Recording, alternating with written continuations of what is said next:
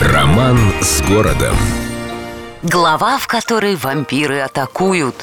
В 1844 году один неграмотный тверской крестьянин приобрел в Петербурге особняк. Звучит как начало фантастического рассказа. Тем не менее, Николай Макеевич Брусницын ни разу не супермен и даже не Человек-паук. Просто предприимчивый умный гражданин, который рискнул сменить сельское хозяйство на новый теперь городской бизнес.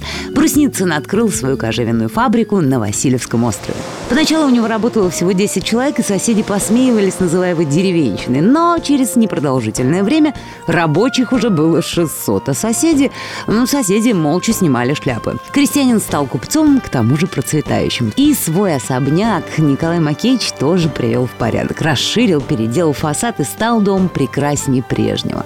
Он и сейчас производит оглушительное впечатление. Представьте, посреди промзоны на Кожевиной 27 внезапно роскошная черта, изящная отделка, в общем, неожиданная красота.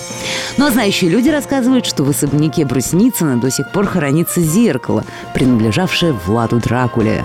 А с людьми, которые смотрелись в это зеркало, частенько происходили странные, порой ужасные вещи. После революции, когда мистику отменили, зеркало несколько раз переезжало с места на место, после чего вернулось в особняк и оказалось в кабинете замначальника кожевенного завода. И тут случилась ужасная закрутка. Замначальника вдруг бесследно исчез. Искали его, искали, но никакого результата. И тогда даже революционно настроенным гражданам стало ясно, что Дело тут темное. Кабинет заколотили, ходить рядом с ним запретили, а начальство от греха подальше переехало в другое здание.